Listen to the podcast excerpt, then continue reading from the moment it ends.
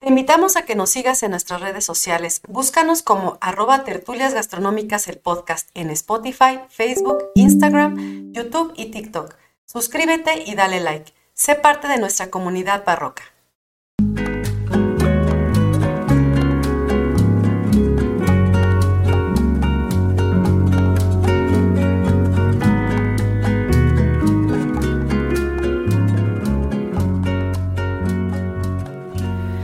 Hola a todos, bienvenidos a Tertulias Gastronómicas, un podcast donde platicamos de gastronomía, su entorno, significado, rituales, evolución y uno que otro chisme. Yo soy Bridiana Pantoja. Perdón, y yo soy Ingrid Millán. Y juntas nos echaremos una, tertulia, gastronómica. ¿No te acomodas el micrófono? Ay, amiga, ¿qué pasó? ¿Me estás alburiendo? No, no, no, no, no, ¿cómo crees? ¿Cómo crees que no? ¿Cómo estás, amiguita? Bien, bien. ¿Y tú? Muy bien. Ahora sí nos agarró aquí la luz así en la cara. Pues es que hay que aprovechar cualquier momento del día así de ¡corre! Ahora no, y ahorita que sí salió el sol, amiga, porque ya es que ha estado medio nubladón y así. Así es. Es correcto pues bienvenidos todos a, otra semana de tertulias gastronómicas. Les agradecemos por estar siempre acompañándonos, apoyando este precioso proyecto.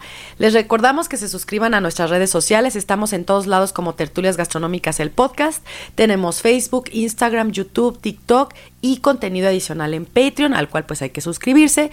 Hay que rankearnos también en Spotify y en todas las plataformas donde estamos ahí colgadas eh, que, que se dedican a esto y pues ponerle ahí este manita arriba, corazoncitos, este ponernos algún comentario.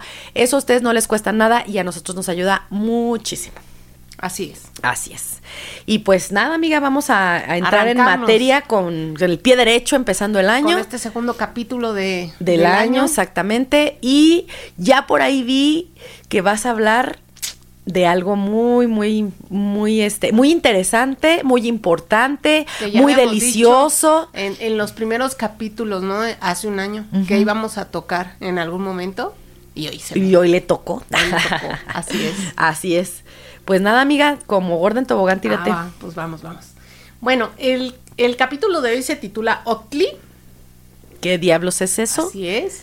Y este, en realidad, el, nombre completo, pues no cabía en el título, ¿no? Pero a mí se me ocurría ponerle justamente la savia de la diosa que este, fue convertida en maguey.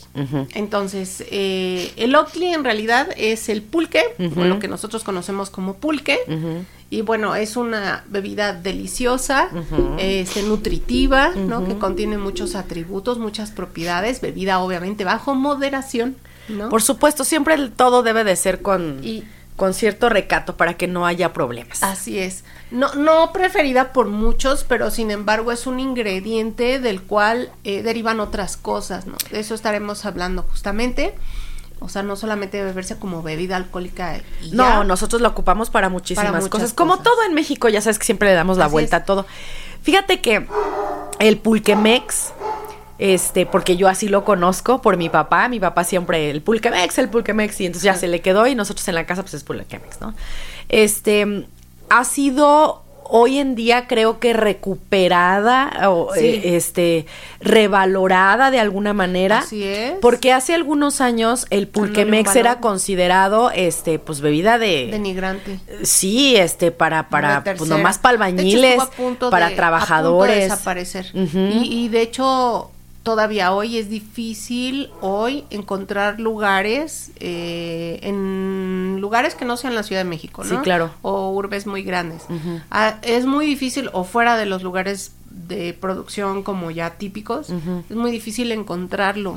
Este tienes como que meterte a pueblitos y estar preguntando incluso entre las casas si hay alguien que tiene por ahí un maguey que se raspó y que justamente tiene pulque, ¿no? Por fortuna se está recuperando, es uno de los, de los ingredientes o de las bebidas en este caso, este, que, que, están recuperándose y como dices tú, que le están dando un nuevo valor. Sí, claro. De hecho, hasta ya mucha gente lo considera fifi. Ah, sí, porque porque lo quieren vender muy caro, este de, de, un negocio. De hecho, negocio eh, nuevo. sí, exactamente. Innovado, no nuevo. No, porque no, no, lo es. El giro, Exacto, nada más como que le dieron la vuelta y pues le dieron este valor añadido que no tenía antes y pues ahorita ya mucha gente lo toma, ¿no? Ahora, si tú quieres, podríamos abrir un episodio justo de eso, ¿no? En el que platiquemos ambas, ambas Claro. esta cuestión de la gentrificación. Sí, ¿no? claro. Eso, ese De es otro este, boletazo. De, de cómo ideas del pasado o ingredientes o técnicas o platillos, ¿no? O cocinas regionales, etcétera, se han, se han ido justamente como renovando, dándoles otra, otra cara, no diría otra oportunidad, no. No, Diría más bien es otra faceta, cara. otra manera de presentarse y haciéndola ya un, un negocio en este caso. Entonces podríamos dejarlo si quieres en... Sí, en- porque en yo tengo episodio. mucho que Sí, decir con respecto claro. a eso. Así es. Pero sí, este, eh, otra pregunta que te iba a hacer y que no sé si la vas a tocar después. ¿Ya se puede embotellar, amiga? ¿Ya lo Ya, lograron? puede- ya lo lograron. Porque duraron mucho, porque ya no te pasaba el niño para contárselo, pero el pulque duró muchos años eh, en la búsqueda de poderlo comercializar Ya fuera de puede. México. Y no fue solo fuera de México, sino fuera del área donde normalmente se hacía. Porque como es una bebida que está constantemente en, fermentándose en, en proceso de fermentación, era muy complicado embotellarlo. y dura muy poco. Exactamente. Y pues no le puedes meter así como que este mucho químico porque pues pierdes la esencia, ¿no? Las Además. propiedades también. Exactamente. Entonces, sí, pero Ya no voy a tocar, no voy a tocar eso. No, nada más era una duda que yo Sí. tenía si ya se había logrado o si todavía estaban en ese proceso. Sí, no, ya, ya se logró. Sí, y efectivamente durante mucho tiempo se estuvo intentando sí, sí, envasar, pero explotaban, por ejemplo, los envases de vidrio y cosas así, ¿no? Sí, claro. Este, entonces eh, ya se pudo y ya se comercializa en algunos lugares así. Entonces, ¿de qué se va a tratar el tema de hoy? Pues vamos a hablar justamente un recorrido histórico de lo que es el, el pulque. Es tanta su historia, este, los rituales que se asocian a él, em, y Del todo lo, todo el origen y todo lo que ha ido evolucionando en su conocimiento, que de ahí derivan incluso otros episodios, ¿no? Claro. El de hoy, eh, ahí sí me quedo corta. Es vamos como a hablar contexto. casi, casi de lo que es el pasado. O sea, vamos a hablar y específicamente de lo que es la época prehispánica. Y ahí también, ¿no? La época prehispánica de los mexicas. Entonces, este... Sí, es, no. es muy amplio el, el, el tema y hay como que irlo dividiendo para poderlo irlo tocar y tampoco como que retacar en un solo capítulo. No, todo, nunca hacemos eso. Siempre los dejamos Así como es, para otros como eh, abrir episodios. otros- otras puertas y que ustedes vayan escuchando de todo un poquito. Sí, ¿no? claro. Deberíamos de hacer uno, y yo creo que lo voy a anotar, como de, de los mitos que hay alrededor de ciertas comidas, ¿no? El pulque tiene un mito también, que Tiene mucha muchos, gente... tiene muchos. Pero es- hay uno que es como muy, muy Ah, generalizado. un tabú, sí, es todo un tabú, ¿no? Y, y de hecho de mucha gente por eso no lo tomaba. Así es. Pero ya hablaremos de eso en otro episodio. Así es. Sí, muy sí, bien, sí, Muy, bien. bien. Bueno, entonces de nueva cuenta nos encontramos en el México prehispánico y esta vez nos vamos a echar una tertulia justamente de esta bebida que hoy es considerada también como icónica de México, ¿no? claro, por Y supuesto. como dices tú, mucha gente que nos visita, este, uno de los puntos obligados o de los curiosos, lo que quieren justamente probar es en estos lugares en donde ya se vende el pulque, este, con ciertos toques innovadores, pues visitarlos precisamente para probarlo y llevarse el, el tema de a qué sabe, qué consistencia tiene, incluso en, en- ya en coctelería, en mixología, en otras presentaciones, probarlo, que se lleven una idea de lo que es o de lo que fue. Bien, entonces quiero decirles que los magueyes pulqueros, porque aquí voy a hacer un paréntesis y sí les voy a decir, viene un capítulo en donde voy a hablar del maguey. Entonces del maguey no me voy a... No te vas a voy meter mucho meterme ahí. mucho porque le voy a dejar espacio. Y el maguey va a abrir otras puertas Claro. también de, de, de platicar después. Pero consideré importante que como buen inicio del Claro, año por supuesto. tenemos que hablar ya de una bebida alcohólica, ¿no? Porque pues, no, no hemos, Espirituosa. no hemos hablado Ajá. mucho acerca de ellas y sí hay mucha mucho Tenemos que rascar mucho. y mucho que conocer, ¿no? También como parte de este bagaje cultural que nosotros poseemos como cultura mexicana. Entonces, los magueyes pulqueros, que es lo poquito que les voy a dar de- del tema del maguey, llegan este a medir más o menos desde uno algunos, ¿eh? 1.80, 2 metros o hasta más. Y en su diámetro pueden un metro o más, ¿no? No, yo he visto unas cosas Existen- tremendas. Existen muchos magueyes pulqueros o de los que se extrae el aguamiel para hacer el pulque y normalmente, depende de la especie, tarda entre 8 años y 15 años en madurar. Eso es algo muy importante porque si un, un maguey se raspa antes, la calidad del pulque no, va, a ser, la misma y aparte vas a matar una planta antes de tiempo. Eh, este, sí es oportuno decir que cuando se extrae el agua miel, eh, la, la, planta te está regalando lo último que tiene para, para, dar, ¿no? El maguey es una planta maravillosa, ya lo hablaremos después, no en esta ocasión, pero justamente eh, con eso quiero, quiero abrir, ¿no? Cuando llega el momento de su madurez, depende la especie, depende de dónde está plantada, ¿no? la, la, planta va en, sus, en su corazón, en su centro, sacar una especie como de yemita. Antes de que eso suceda, pues el maestro eh, tlachiquero en este caso, o el, el, que conoce de los magueyes, lo observa y va a tener que, que tomar una decisión muy importante ahí porque puede derivarse en el uso y, y, en la producción de varias cosas a partir de ese momento. Ajá. Una de esas decisiones es castrarlo, ¿no? Mucha gente lo llama o caparlo. Y este, y eso significa quitarle esa yema. Entonces, al momento de quitar la yema, él utiliza una especie de herramienta que parece una palita, una cuchara, ¿no? Es cóncava, pero con eso raspa las paredes, ya una vez quitando el, corazón, y se crea como por dentro una vasija. Eh, obviamente hay pues poros, hay de que conducen toda esa savia que contienen las pencas y que va a comenzar como a llorar o a bajar. Se le llama llorar. gravedad, justamente, y va a empezar a, como a caerse dentro de esa fase. Como si estuviera, como si fuera una especie de, ¿cómo decirlo sin, sin, para que se entienda un poquito mejor? Como un decantador, hagan de cuenta. Y, va a empezar como a gotear y en ese en esa vasija que dice mi amiga es donde se va a empezar a llenar de forma natural con las lágrimas. Sí, o sea, no, se imaginen que adentro hay un recipiente que un humano trabajó, no. No, solito se, es, algo, una formación natural que tiene la planta. Es como un, como un hueco, ¿no? Como un hueco. Sí. Esto que le quitan al maguey se conoce como meyolote, ¿sale? El centro. La acción se conoce como capar, insisto, y este este hoyo que queda a manera de tina va a ir recolectando esa savia que va a ir cayendo, que para ellos, porque la savia es biológicamente hablando, ¿sale? Pero que para ellos desde la época prehispánica en Nahuatl se conocía como neutli, ¿sale? Lo que cae es el aguamiel, lo que nosotros conocemos como aguamiel.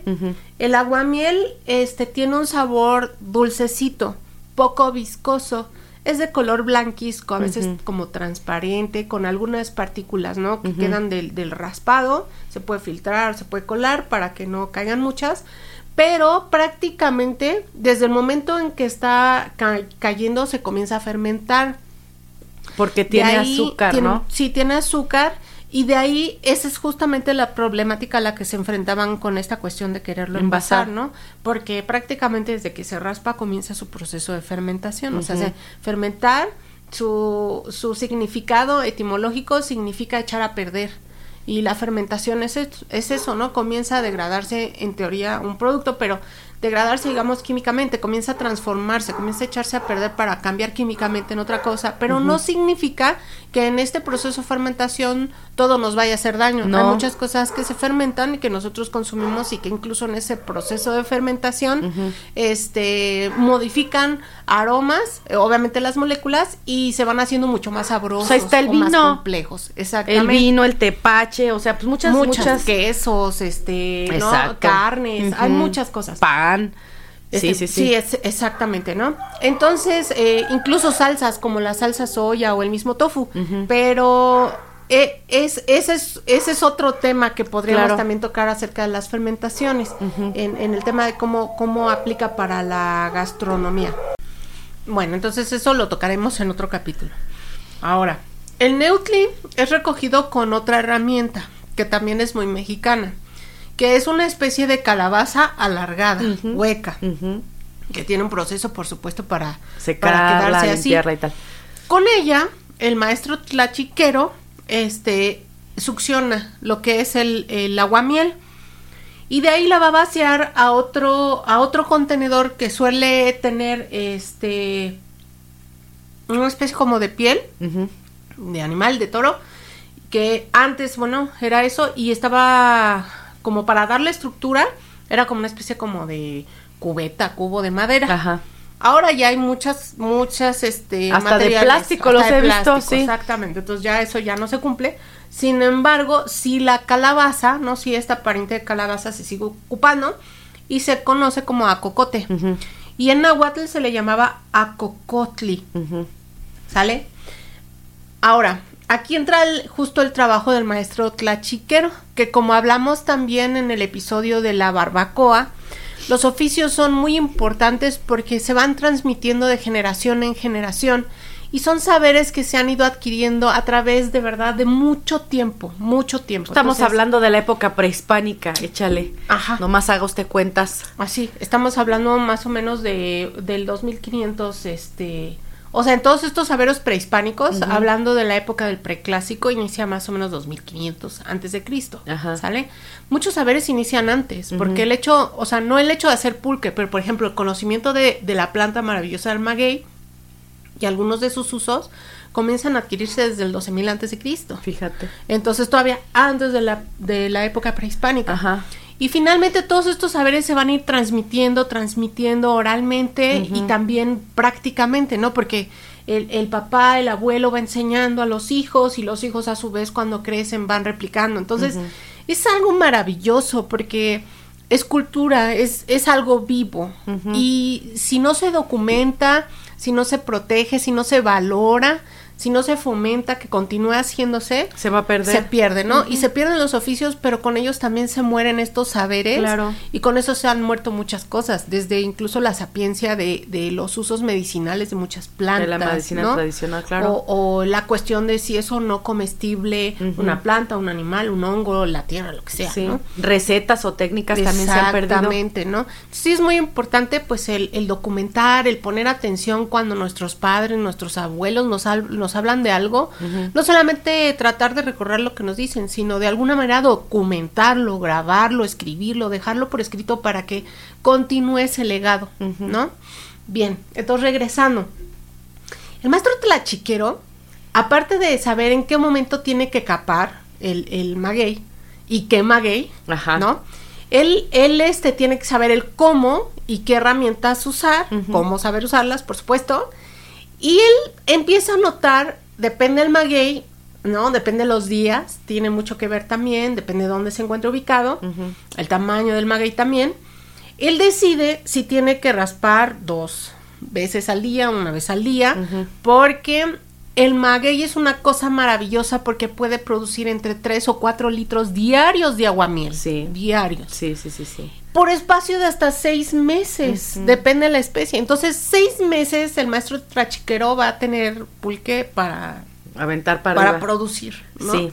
De un solo maguey. Exacto. Siempre y cuando le haya dado el tiempo Sí, claro, de que por supuesto. creciera, ¿no? Entonces imagínense que este maguey tuvo que pasar 15 años, crecer, ¿no? Estamos hablando de que a lo mejor el maestro tlachiquero vio nacer ese maguey, este, con su padre o su abuelo, De hecho, ¿no? De hecho, parte de la, de la cultura que es- envuelve a lo que es el, el pulque mex, este, nosotros lo vemos aquí, por ejemplo, en la zona de Boyé, que es una zona pulquera y que es una zona de barbacoa, que ya se los es. platicamos en el episodio pasado, Así es. que hablamos de, de la crónica de una barbacoa.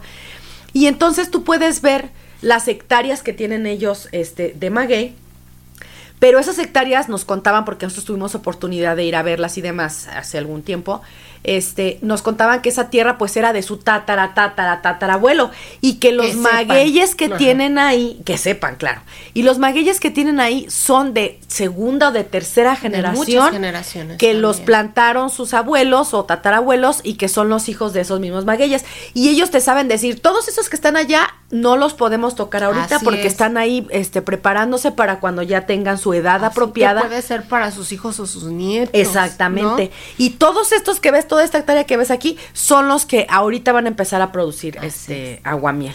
¿no? Y otra cosa importante que deben de saber es que también el aguamiel no la echamos así. También sí, es una también, bebida también. que antes de convertirse en pulque ya no la echamos. Sí. Claro que sí. De y hecho- es una cosa deliciosa también, riquísima. De hecho, no sé, amiga, si allá en Michoacán se acostumbre.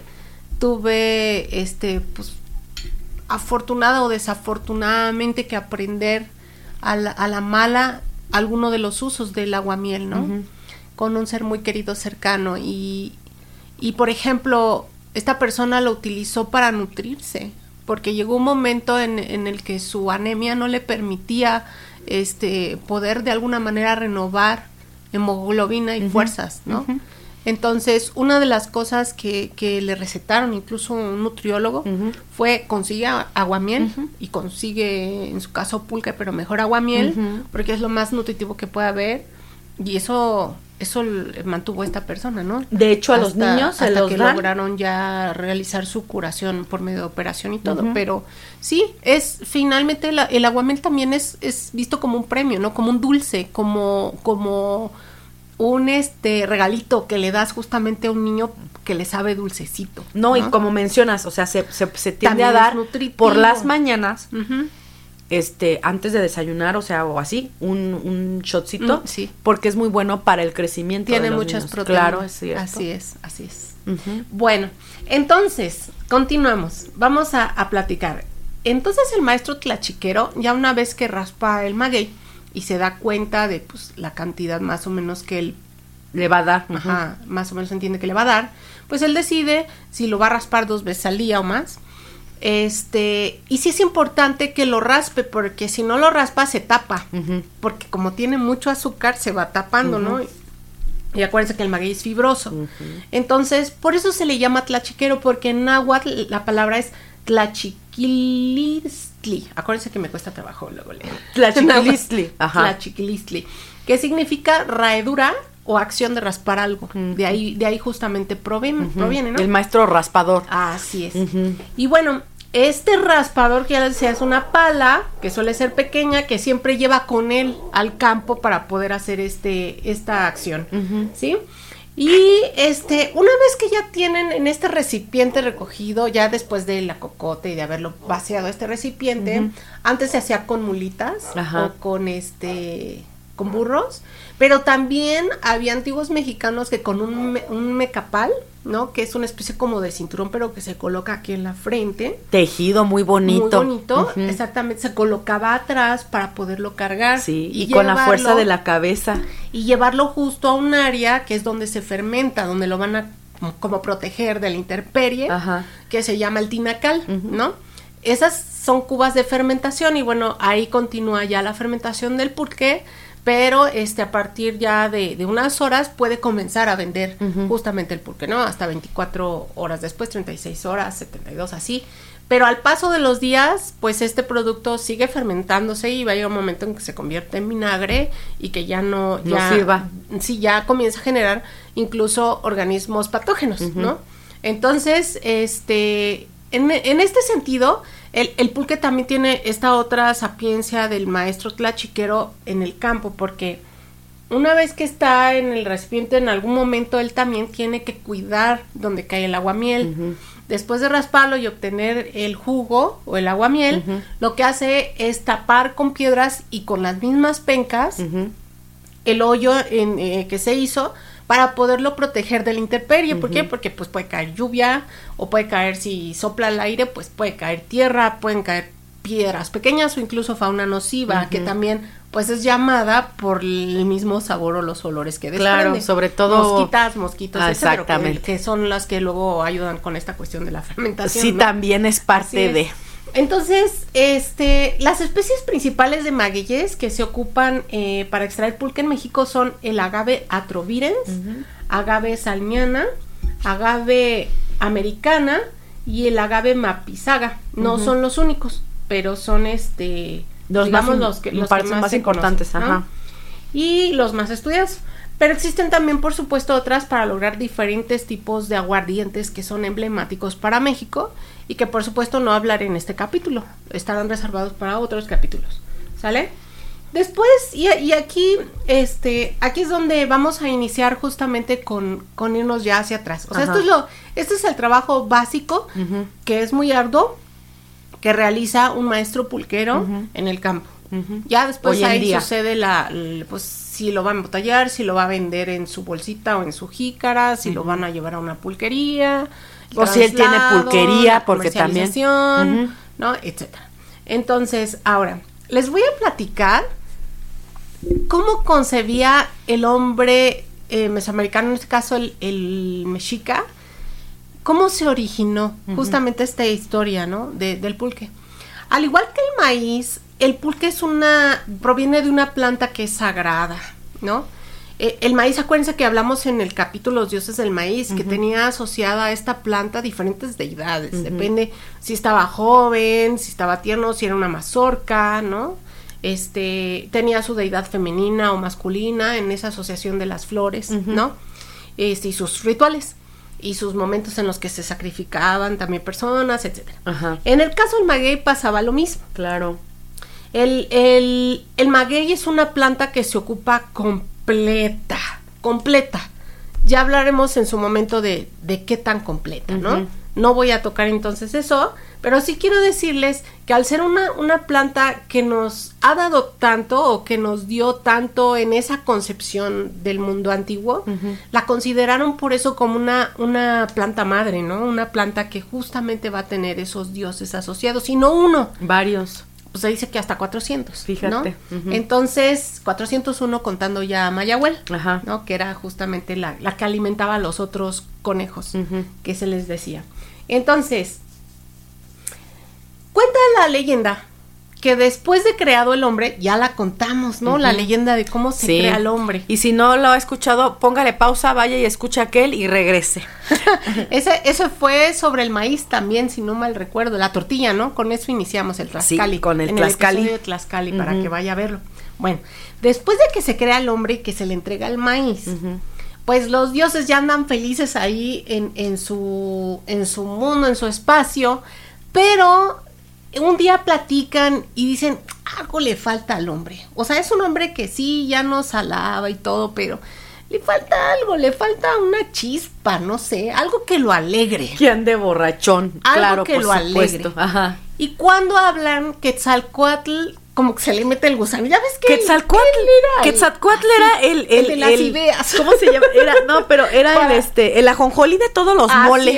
Es. Entonces, o sea, así de siempre metiendo su cucharota. Ah, sí, él queriendo ayudar siempre a los hombres, como decía Marce, ¿no? Era el buena onda, el dios que por eso el dios tanto que lo, todo entregaba. Por eso tanto lo querían o tanto se le tiene considerado como tan importante, sí. Así es. Entonces, cuando sucede eso, Quetzalcoatl decide, yo tengo que buscar la manera de entregar ese vino a los hombres. Tengo que buscar un licor que los haga este estar alegres y al mismo tiempo esa alegría la demuestre hacia los dioses, nos bailen y nos alaben, mm. ¿no? Fíjate cómo se asocia el vino a eso.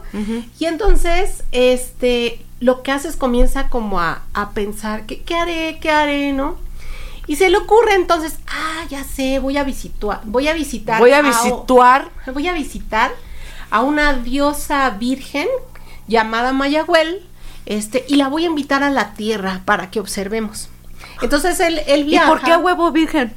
Ah, pues así, era la historia. O sea que si Mayahuel andaba ya de de Prosti ya no, le, no le iba a funcionar, no, porque ah, yo creo que se asocia justamente con esta cuestión de, del sacrificio, de la vida, de la fertilidad, de este, de la feminidad, ¿no? sí, sí, eso, sí lo entiendo. sí, pero, pero puntualizas mucho así, una diosa porque tenía mucho más valor en ese momento, en esa concepción. Sí, para ellos. Porque pues. incluso ella vivía con su abuela, que era otra diosa, Ajá. y la abuela la cuidaba. Sí, claro. Porque era virgen. Que no la vayan, a, que no le vayan a, a, destapar el hoyo, amiga. Bueno, ahí te va. Mayahuel, sus raíces en, en náhuatl, ma viene de metl. Metl significa este maguey. Y Yahuel significa hilera. Entonces Mayahuel significa la hilera de magueyes, ¿sí? En su iconografía, tú la ves, es un cuerpo de una mujer que a veces tiene dos pechos o más. La ves desnuda porque ella da de beber, ¿no? A los, en los pechos, con los pechos digo. exactamente, ¿no? Se entiende como que da de beber a los demás dioses. Se encuentra en el corazón, a veces, muchas veces sentada sobre un maguey, pero se, ve, se observa atrás las pencas de maguey, Ajá. ¿no? Y muchas veces eh, elementos en sus manos también eh, te hacen entender que tiene esa deidad desde el maguey porque trae fibras de maguey o trae púas de maguey o trae este, por ejemplo, vasijas que se entienden que a lo mejor son como de pulque, ¿sí? Se asocia.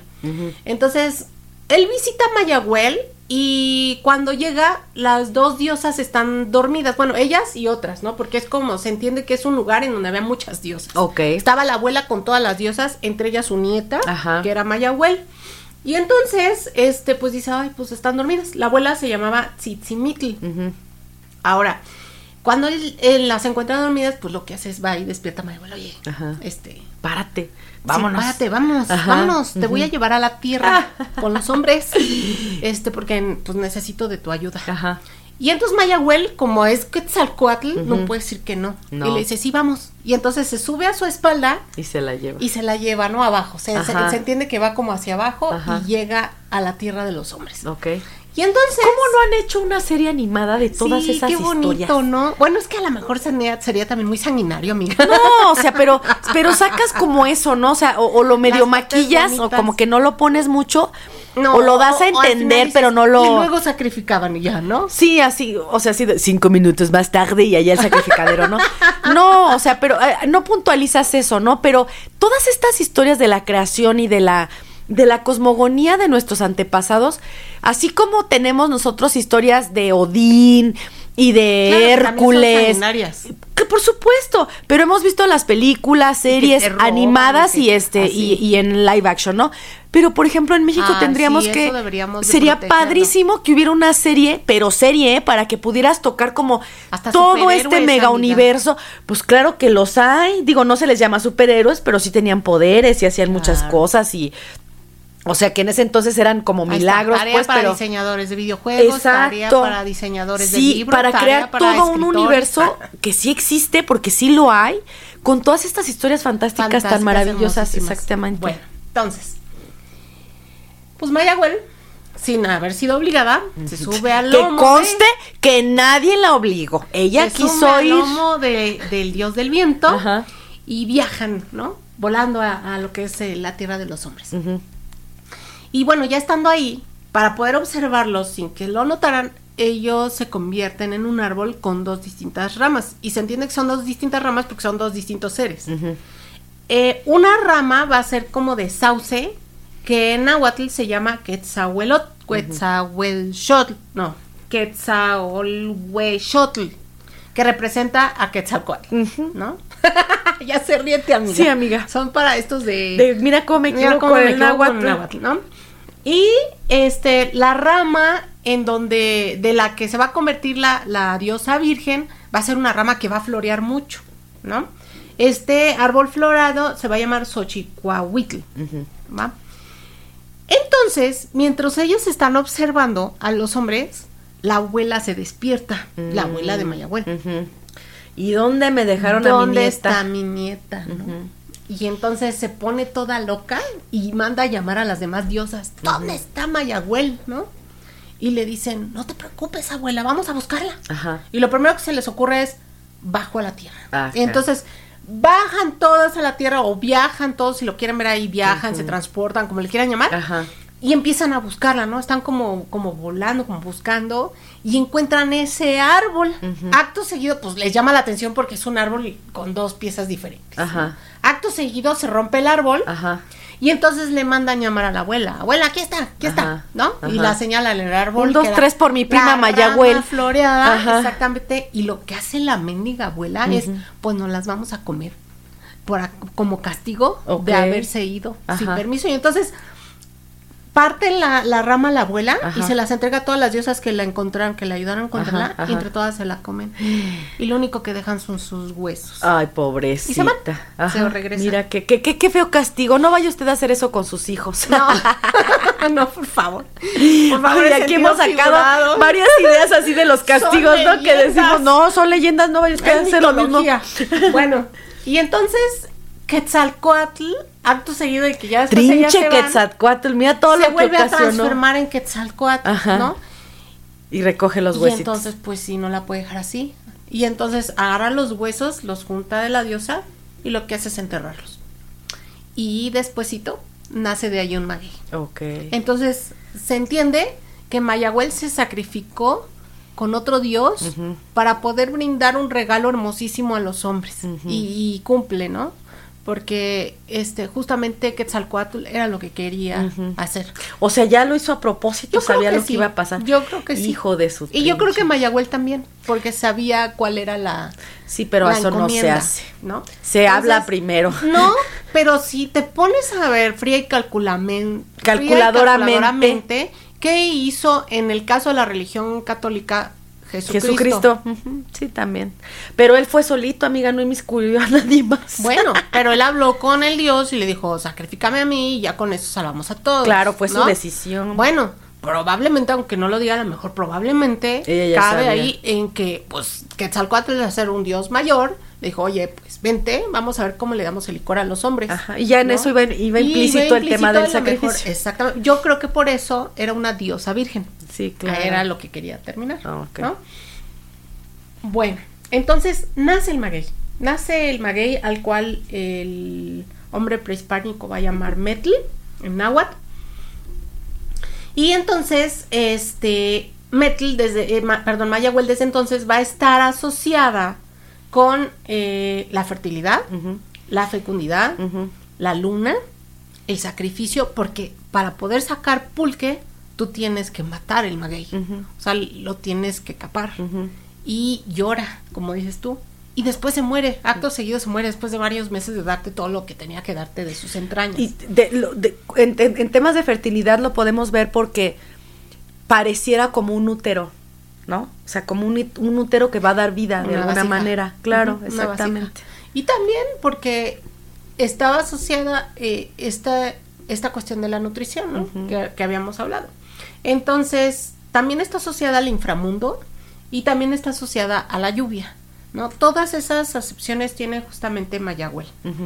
Para el investigador Alfredo López Ostín, que es una eminencia en México en temas de investigación de todo esto, que ha publicado muchísimo en temas mesoamericanos, lo asocia como una bebida fría que nutre el cuerpo y que lo dota de energía y por lo tanto eh, otro investigador súper importante para México que es Enrique Vela, que él, por ejemplo, ahorita lleva de la mano la coordinación de la revista Arqueología Mexicana, la cual es un referente y yo lo utilizo muchísimo para casi muy buenas revistas lo malo están re caras pero sí están vale, la, vale pena. la pena de, de, hecho yo te diría es barato a comparación de lo que muchos libros cuestan y que no contienen la misma información sí no, sí están muy buenas pero sí siento que sí están o sea sí sí junta él es el coordinador pero junta este, a muchos investigadores y a muchas instituciones, incluso educativas, que, este, que suman con, con, estos saberes que nos comparten. Y yo insisto, eh, con por muy módica cantidad, ¿no? Tiene un público muy grande extranjero. O sea, es tan importante esta revista para México y, y sí creo que es, lo aplaudo, lo aplaudo de verdad.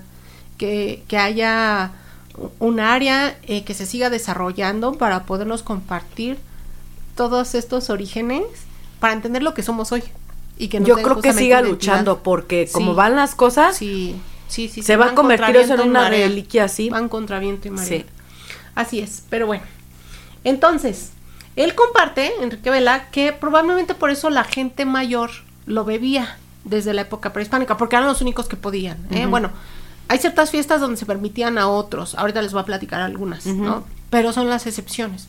Y normalmente a quien sí se le daba el derecho de poderlo beber sin embriagarse era la gente mayor.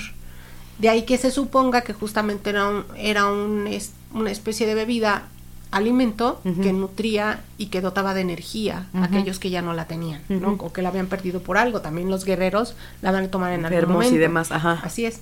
Entonces, no solo a Mayagüel, ya contando la historia, va a ser asociada al maguey, que es, digamos, la diosa principal, porque de ella va a manar el pulque, bueno, el agua miel que se convierte en pulque. De ahí van a salir otros dioses que se asocian, ¿sale? Y ahorita les voy a platicar de varios. Por ejemplo, entre las deidades principales de, de, estos derivados está Ometochtli. Ometochtli significa dos conejos, ¿sale? Y dos conejos es la deidad principal del pulque. Él, él también se asocia con el, es el santo patrono del juego, de los cantores y de los danzantes. Y ahora lo entendemos después de la leyenda que les acabo de platicar, ¿sale? Y entonces, este, así como existe Ometochtli y que también obviamente es parte de, de rituales, están otros dioses que son sus hermanos y que son asociados a este vino. Como refiere Fray Bernardino de Sagún, son uno, dos, tres, cuatro principales. Uno se llama Tliljoa, que también es llamado el dueño de la tinta negra. Otro se llama Papastaxocaca. Ok, El salud. de Gendeja, a veces lo resumen como Papazza. Ujú. Papazza, no, Papastac, Papastac. Y en algunos otros momentos lo encuentras como Tzocaca. también. Perdón por la dislexia. Sí, lo siento, lo siento. Me cuesta mucho trabajo, pero insisto, ojalá algún día pueda dominar esto porque me fascina. Mm. Él, por ejemplo, es conocido como el de gendejas blancas o el ablandado que está en la mugre. bueno, Está bien padre cuenta la leyenda en la, en la de los soles también que este dios fue el que avienta a la luna un conejo. ¿no? ¿Y Para evitar que compita con, con la luz que irradia el sol. Y desde entonces le deja la marca. Entonces, fíjate, es también un dios importante. Sí. Otro es Cuautlapanqui y otro es Tepostecatl. De hecho, este, hay por ahí un adoratorio de él en el Teposteco. ¿sí? Ellos inventan, ellos su principal, este, digamos, como cosa que se les, se les aplaude, Reconoce. reconoce. por los hombres, ellos están asociados con la invención del pulque, de entender cómo se hacía el pulque, ajá, ¿sale? ajá. Que lo van a realizar por primera vez en un monte mítico que va a ser Chichinau, Chichinauya. Bueno, en un monte tener- sagrado. Oye, vas a tener que hacer, sacar todas mis equivocaciones y hacer un TikTok. Sí, amiga, sí lo voy a hacer porque Porque no manches. Sí está como para examen final de náhuatl, ¿no? o intermedio por lo menos. sí. Bueno, otras deidades asociadas al pulque son, por ejemplo, Tezcatzoncatl, que significa el de la cabellera de espejos, porque los espejos están asociados también a la luna. Tlatecayohua, que está relacionado al dios Tezcatlipoca, asociado al alboroto y a la estridencia de los borrachos. Ah, fíjate nada más. Yautecatl es otro dios, otro es alcohol, alcoholjoa, otra es Izquitecatl, otra es Totoltecatl o eh, significa el que proviene de to- Totolan. Este, y este, por ejemplo, es uno de los tres dioses que se ocupan para, sacrifi- para sacrificio en el momento que se da para el pulque en el recinto de Tenochtitlan. Otro- Todo ocupaba sacrificio, ¿verdad, Sí, amiga? casi todo, sí, sí, sí. Porque acuérdate que era una manera de dar, ¿no? Sí, de regresar, De más bien. Ajá. Ajá. Este, entonces, Taltecayoa, ese es otro. Chimalpanecatl, otro.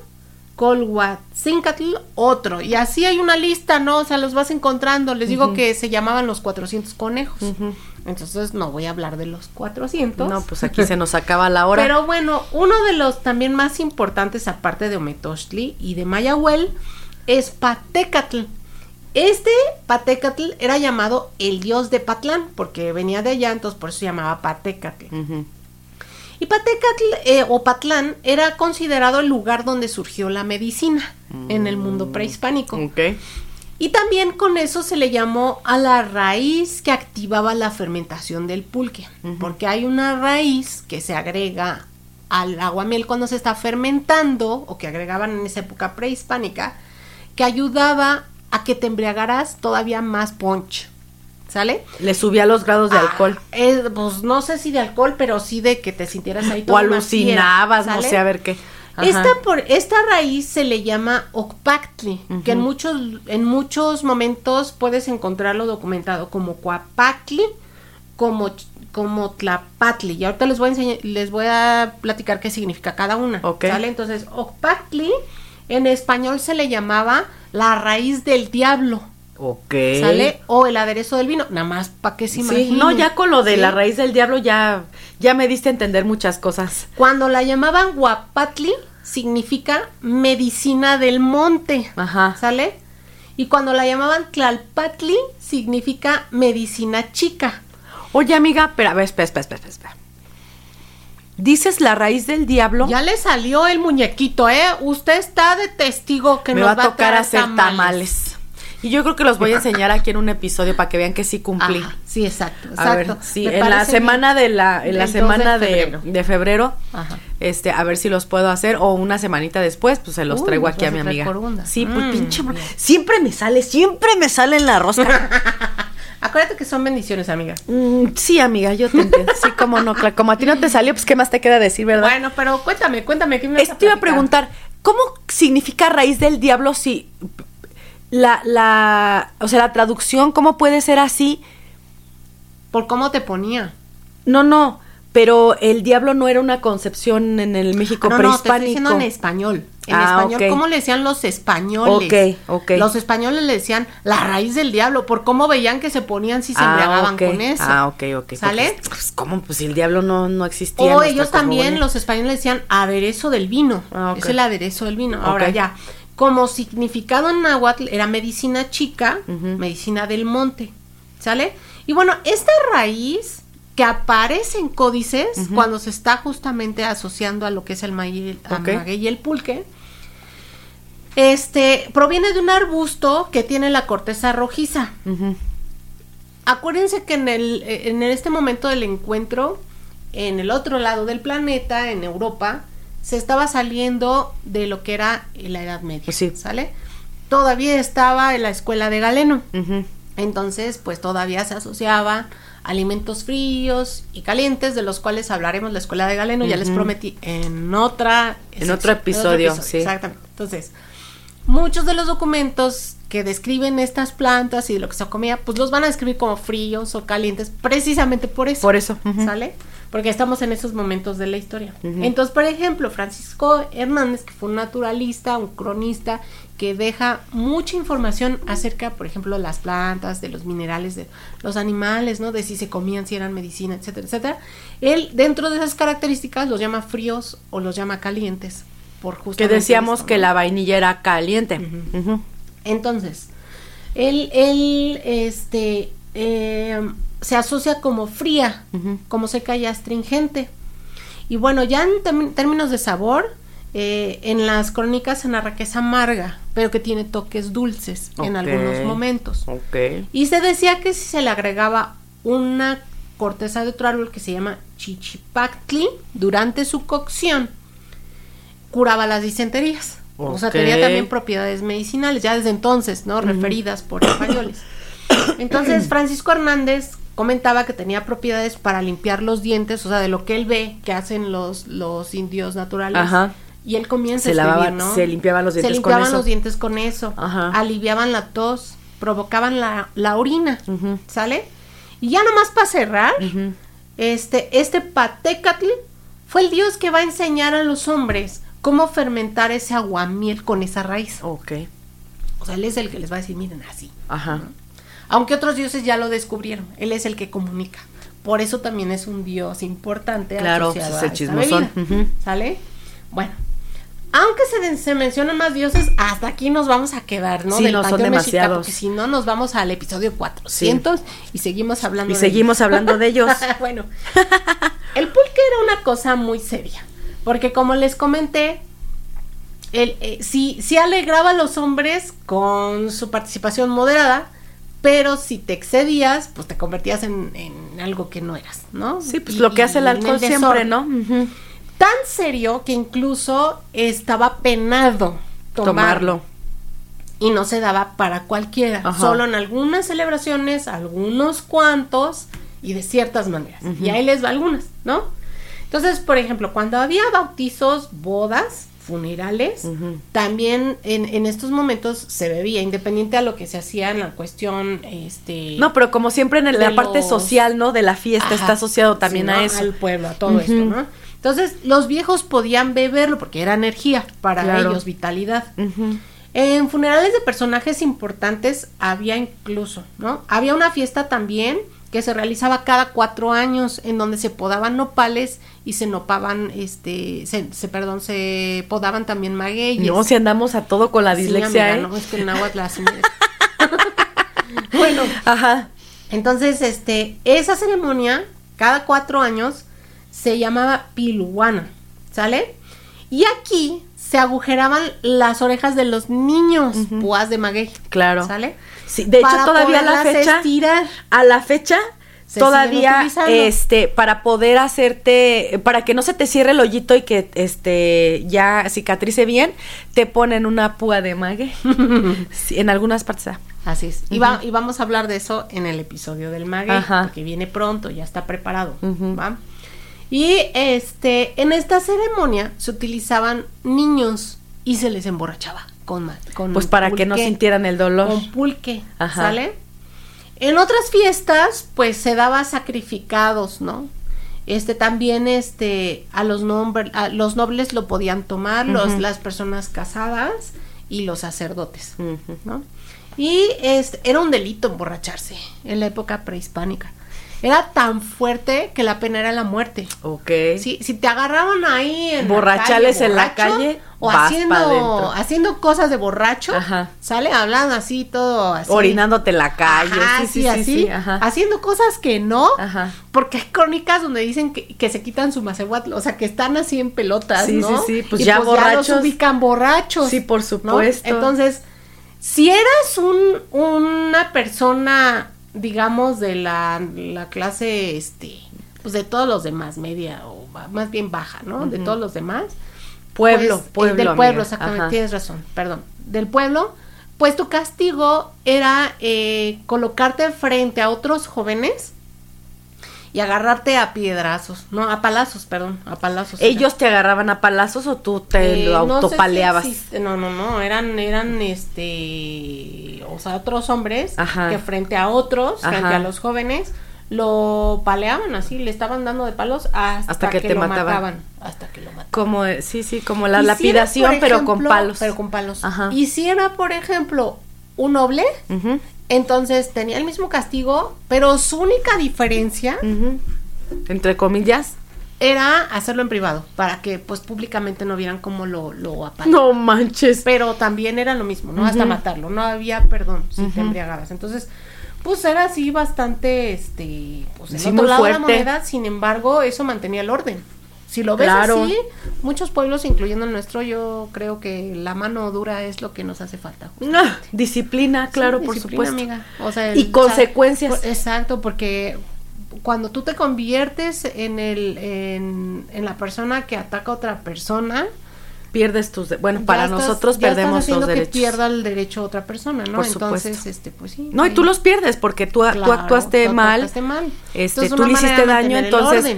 Y ahí nos Pero hasta parece que está al revés, amiga. amiga, sí. ¿Sale? Sí, sí, sí. Bueno, pues entonces, eso es con respecto a algunas de las de las cosas asociadas a los mexicas. Obviamente, este, hay Falta lo demás. hay no, no, hay muchas cosas, eh, o sea, hay investigaciones en Teotihuacán, en murales, este, en vasijas, en, en cuestiones iconográficas que se quedaron, eh, con los mayas también, ¿no? Porque se ven vasijas con espuma, en cuestiones iconográficas de los códices, ¿no? Y de lo que significan. Eh, tenemos también topónimos asociados. Acuérdense que estos topónimos significa el nombre de un lugar que, que está están asociado. asociados al maguey o al pulque. Que todavía hoy sobreviven en, en México. Este, y también, eh, por ejemplo, los. ah, ah, ah, ya dije teotihuacanos, ¿no? Ya. Y en Cholula, por ejemplo, También. en Cholula hay un mural de bebedores. Ese mural mide, si no mal recuerdo, como 60 metros de largo, todavía lo están investigando, está preciosísimo. Y el mural describe una embriaguez, o sea, describe a, hombres que están ahí, pero a- así los ves así todos Hasta atrás. chuecos, así, ¿no? Que se les está moviendo el macehuarco. Ajá. Y hay muchas mujeres ahí que les están dando el, el, El vino pulque, y todo, ¿no? El pulque, exactamente. Se entiende que es pulque porque normalmente son, se representa como con una especie de vasijas. Que tienen puntitos arriba y ese puntito ubica la espuma del pulque. Entonces por eso sabemos que es pulque. ¿sí? Entonces, este, bueno, no solamente se estudia el pulque por sus dioses, ni por este proceso, ¿no? Ni por cómo pone a los hombres y cómo se les castiga si se emborracha. Eh, también en, en esta cuestión de, de la de las ideas, ¿no? De lo que se creía en Mesoamérica para los mexicas, existían también fauna asociada a lo que era este el pulque. Y uno de ellos era el tlacuache. Al tlacuache también en otras historias, en otras leyendas, se le se cuenta que eh, el tlacuache conocía que adentro del maguey había aguamiel y que se podía producir una bebida embriagante. Y entonces el tlacuache habla con los hombres y les dice, tráiganme cuatro vasijas y yo le saco lo que hay allá adentro. Ajá. Le llevan cuatro vasijas, él entra al maguey, se mete al maguey y saca, se supone, el líquido. Y entonces esas primeras cuatro vasijas lo que hace el hombre es, es colocarlas en las diferentes cuatro direcciones ¿no? De los cardinales. De su cosmografía, Ajá. exactamente. De su cosmo- perdón, Gonía. cosmovisión, ¿no? Y es este y entonces a partir de ahí ya conoce lo que es el pulque y ya lo produce, ¿no? Pero el tlacuache es el que le dio el regalo. Entonces, por eso el tlacuache está asociado a, también al pulque. Oye, amiga, nada más recuérdame porque ya tiene mucho que lo leí. ¿El tlacuache es también el que trae el fuego? También trae es el, el, fuego, mismo, ¿verdad? Así es. Ajá. También ordena el tiempo y también se asocia a la luna. Y nuevamente, ¿no? La luna, los espejos, las plumas de garza, este papeles de tocado en las cabezas, tienen que ver con esos dioses del alcohol, ¿no? Del pulque, del vino, de la tierra que le llamaban. Entonces, otro animal es el conejo. No por nada se llama Ometochtli, Ujú. ¿no? Que es do- dos conejo, el dios principal del pulque. El conejo también es asociado a la luna. Ya explicamos por qué Ya con también. esta leyenda. Sí. ¿Sale? Y el conjunto de dioses del pulque son llamados los 400 conejos. Entonces, pues ya estamos asociando directamente al conejo con él. Y el día, incluso existía un día que se llamaba Toshli, que significa conejo. Y cuando una persona caía su nacimiento en un día Toshli, Ajá. eh, dentro de sus adivinaciones y predicciones y todo, porque también tenían esa, este rollo, ¿no? Sí.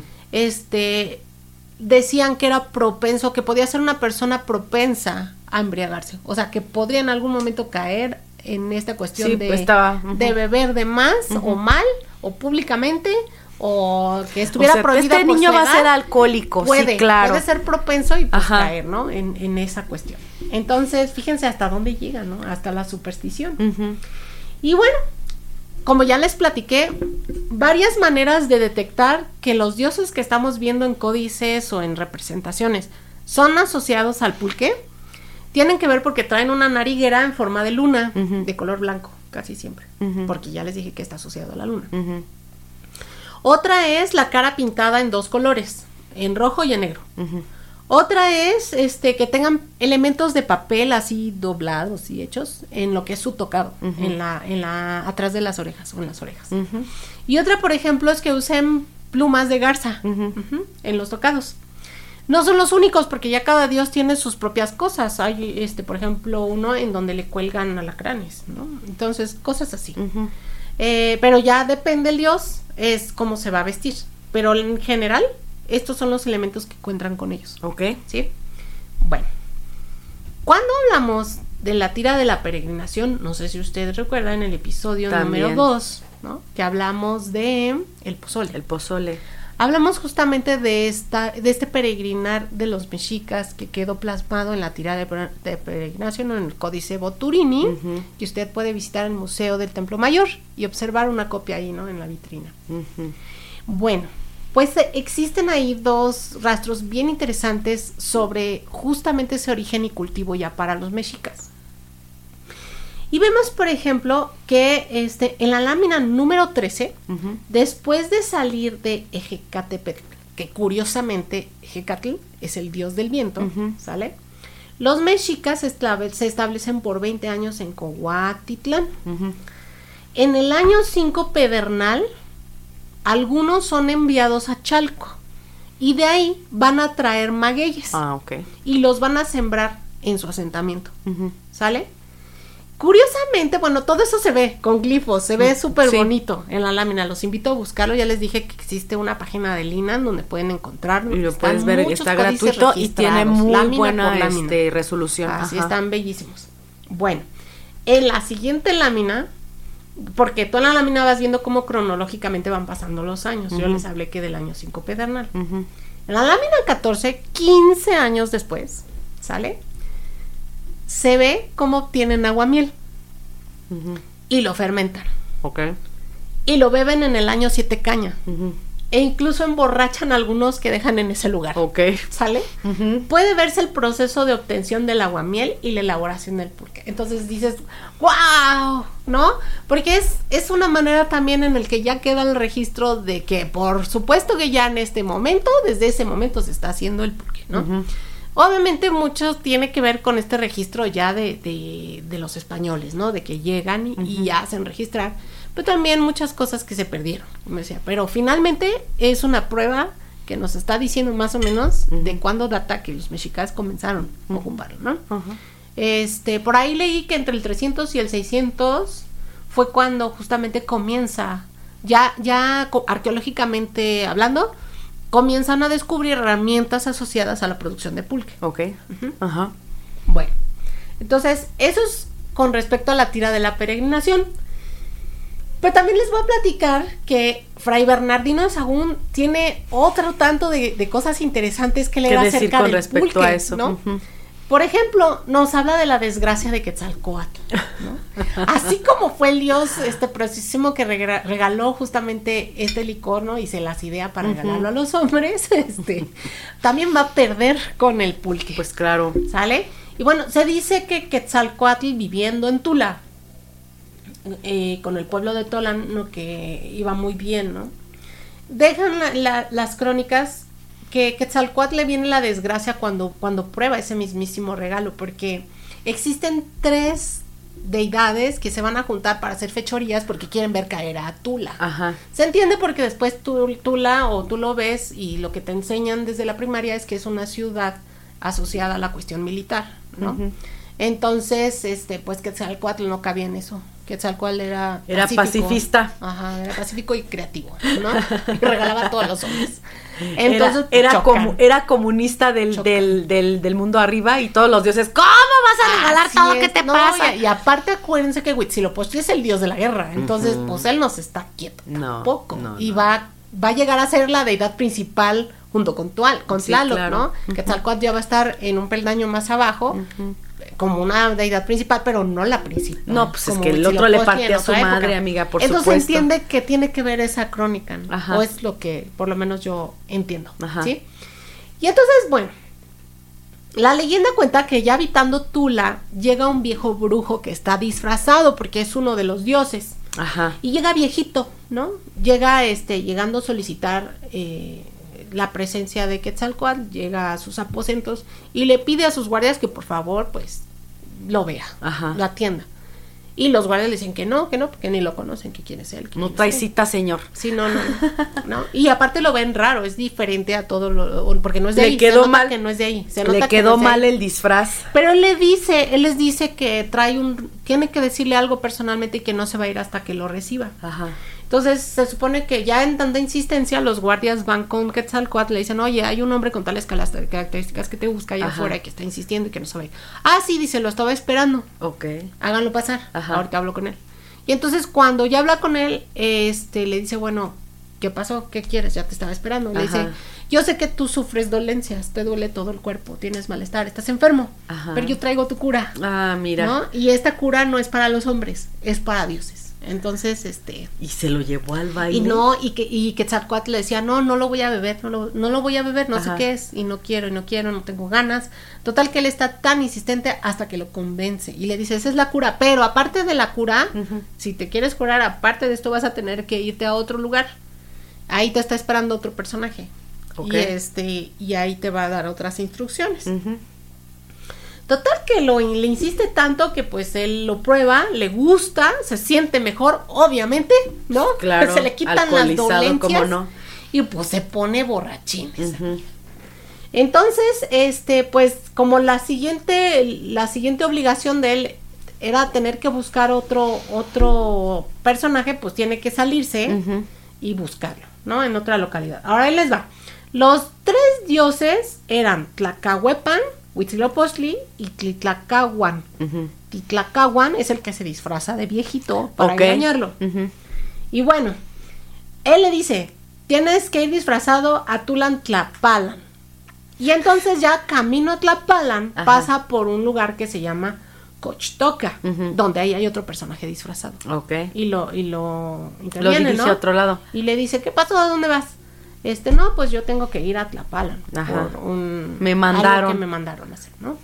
Y le dice, no, no, este, pero antes tienes que, que beber esto, ¿no? Te invito a beber, es algo que yo traigo que no se le puede entregar a los humanos, es solo para Dios. O sea, lo fueron poniendo alcoholizado en el camino. Total que se pone bien este briago otra vez y se queda dormido por ahí en el camino. Y este, y pues comenta la historia que incluso ronca y ya se despierta y hasta se, se sacude los cabellos, ¿no? Así como, pues, ¿qué me pasó? Y obviamente te da a entender que pues se le olvidó su pueblo, se le olvidaron sus deberes. y es que, quién sabe cuánto tiempo duró este así. Este, y que finalmente de ahí va a ser llamado a Koshtoka. Más no sé. Hasta ahí queda la historia. ¿no? Ok. Pero a partir de Lo ahí metieron se a, entiende, a- Alcohólicos Anónimos, amiga, y ahí sigue. de ahí se entiende que, que Tula se viene para abajo. Porque Claro. incluso empiezan a pasar muchos caos con, este, con los gobernantes, con la gente del pueblo, a partir de que llega ese primer este dios disfrazado. ¿no? No solamente pasa con Quetzalcóatl, empiezan a pasar cosas en mi pueblo. Bueno, Fray Bernardino de Sagún también comparte eh, qué, qué es lo que es lo como oficio a lo que es el vendedor de miel. Ok. Y la miel incluye el, el, El aguamiel. El aguamiel, exactamente. Ajá. Porque cuando se cocina la, el aguamiel, cuando se hierve y se está moviendo, se convierte en un jarabe. Entonces está asociado con un edulcorante que en ese momento circulaba y se, se podía Utilizaba. utilizar, ¿no? Para endulzar. Entonces él dice sobre el vendedor de miel de maguey, que también vende, vende vino de tierra y que la hace a partir de, del- de la miel de maguey. Entonces, tal cual se los voy a leer, dice, la cual cuece primero o la hierve, estamos hablando del aguamiel, Ujú. y porque nunca le falte miel, suele plantar los hijos de los magueyes, es otra cosa que entre paréntesis les voy a decir, una de las bondades de la planta es que tú puedes sacar hasta 50 hijos, tal vez más, ¿no? Lo que va a hacer esta planta tan maravillosa es, de muchas maneras se va protegiendo para que tenga descendencia. Entonces, normalmente de las raíces a un lado, en la parte de abajo, van saliendo los hijitos. Y ya lo que hace el hombre es irlos recuperando. Trasplantarlos. Y trasplantarlos a otros lugares. Pero otra manera es a través de sus semillas. No hablar en este momento de cómo salen. Porque eso va a ser en otro episodio. Exactamente. Entonces, y después de que son ya grandes, cava o agujera o aholla el meollo de los magueyes. Y así ahollados, ráspalos muy bien para que emane la miel del que hace pulcre. Los españoles en ese momento lo van a llamar así, pulcre. Cociéndola o hirviéndola primero e hincha cántaros o cueros de ella para guardarla, como ya les dije, de toro, ¿sí? Que, que eso ya también es posterior, porque recordemos que el ganado vacuno entra con ellos. Y esto después que tienen raíces. La miel que vende es espesa y tan espesa que parece que está cuajada, muy dulce, sabrosa. Y a veces vende la que raspa la garganta agra o rala, que parece agua. Ok. Ya vimos, miel o agua miel. Ajá. El buen tratante en este oficio no adoba la miel con cosa alguna, sino que como es virgen así la vende. Ora sea de miel de abejas, ora de otro género, blanca o prieta. Ujú. El maltratante dañala mezclándola con cosas que la hacen espesa, como son metzali, que son raspaduras del meollo de maguey, y el agua mezclada con cal con el que se cuece el maíz, Ok. como son las de las malvas, eh, perdón, este, como son también raíces de malva Ajá. y algunas semillas, las cuales molidas y mezcladas con la miel hacenla parecer buena y espesa o solamente le echan agua o lejía. Ok. O sea, incluso habla de los que mal comercian Sí. esta cuestión. Y tenemos también otro, otro cronista, como yo les decía, que es naturalista y que nos refiere varias plantas que fueron justamente descubiertas por ellos a través de los indígenas y que hacen un recuento para mandarlo a la corona España. Ajá. Y en la obra de Francisco Hernández podemos encontrar del jugo que emana y que destila en la cavidad media cortando los renuevos interiores y hojas más tiernas con cuchillos de istli y del cual produce a veces una sola planta 50 ánforas.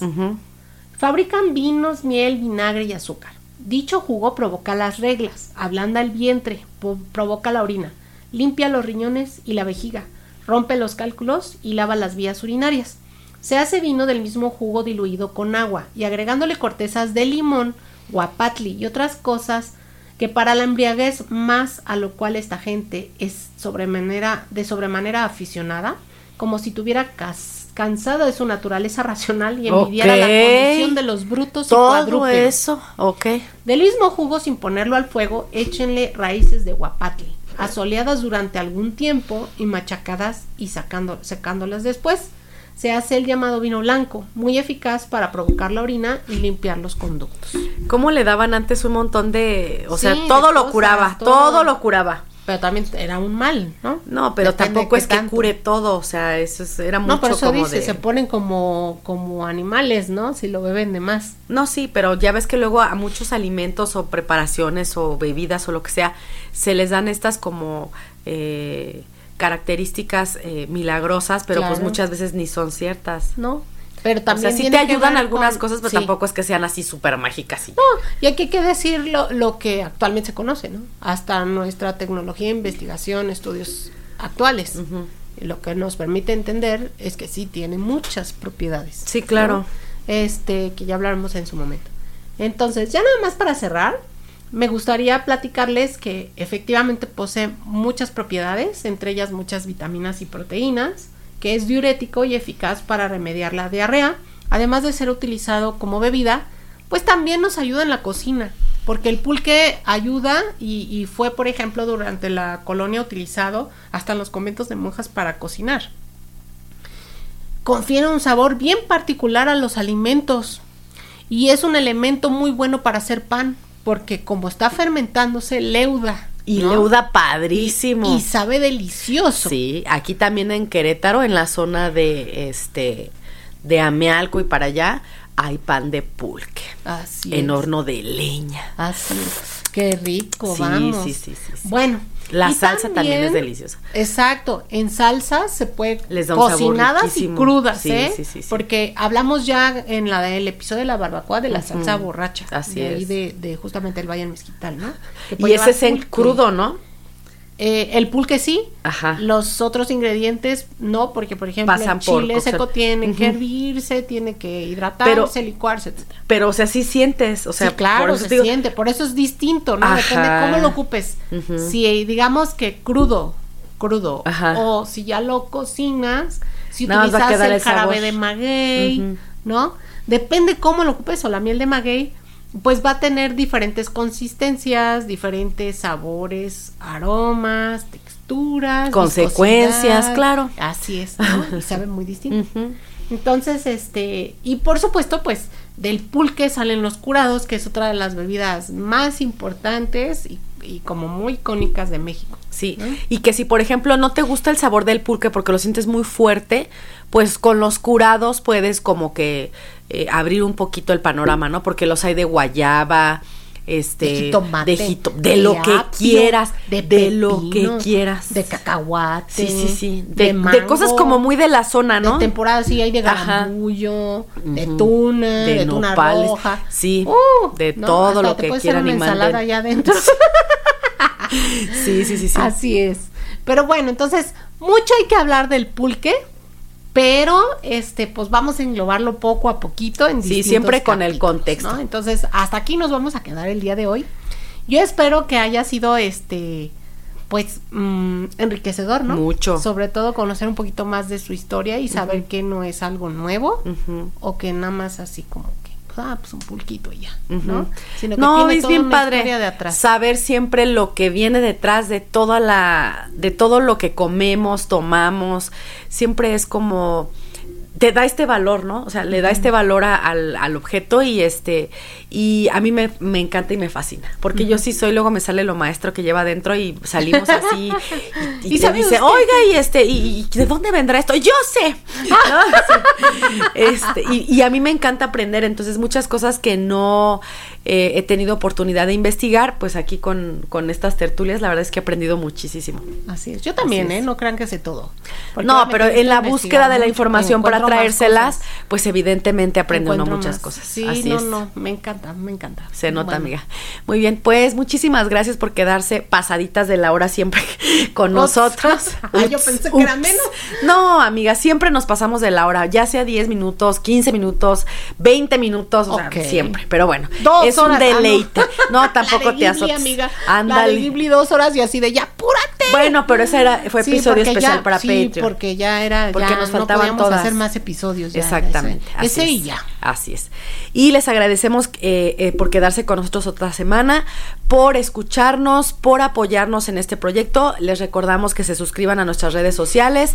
En todos lados nos van a encontrar como Tertulias Gastronómicas el podcast. Que se suscriban a Patreon para que vean nuestro contenido adicional y que nos ranqueen, que nos pongan comentarios. Estrellita. A ustedes no les cuesta nada y a nosotros nos ayuda mucho. Compartan, nuevamente. por favor, Así compartan. es. Y nos vemos entonces la próxima semana. Bye.